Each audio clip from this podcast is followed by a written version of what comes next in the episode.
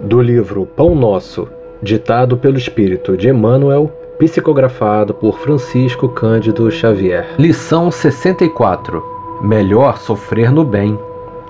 Porque melhor é que padeçais fazendo bem, se a vontade de Deus assim o quer, do que fazendo mal. Pedro, em primeira carta de Pedro, capítulo 3, versículo 17 para amealhar recursos financeiros que será compelido a abandonar precipitadamente, o homem muitas vezes adquire deploráveis enfermidades que lhe corroem os centros de força, trazendo a morte indesejável. Comprando sensações efêmeras para o corpo da carne, comumente recebe perigosos males que o acompanham até os últimos dias do veículo em que se movimenta na terra encolerizando-se por insignificantes lições do caminho, envenena órgãos vitais, criando fatais desequilíbrios à vida física.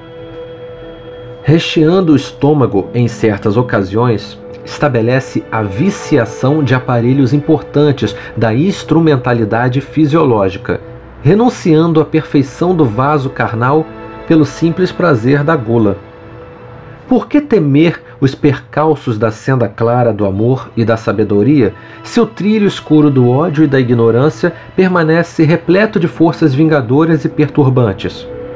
Como recear o cansaço e o esgotamento, as complicações e incompreensões, os conflitos e os desgostos percorrentes da abençoada luta pela suprema vitória do bem, se o combate pelo triunfo provisório do mal conduz os batalhadores a tributos aflitivos de sofrimento.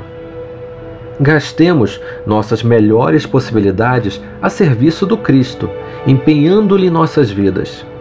A arma criminosa que se quebra e a medida repugnante consumada provocam sempre maldição e sombra mas para o servo dilacerado no dever e para a lâmpada que se apaga no serviço iluminativo, reserva-se destino diferente.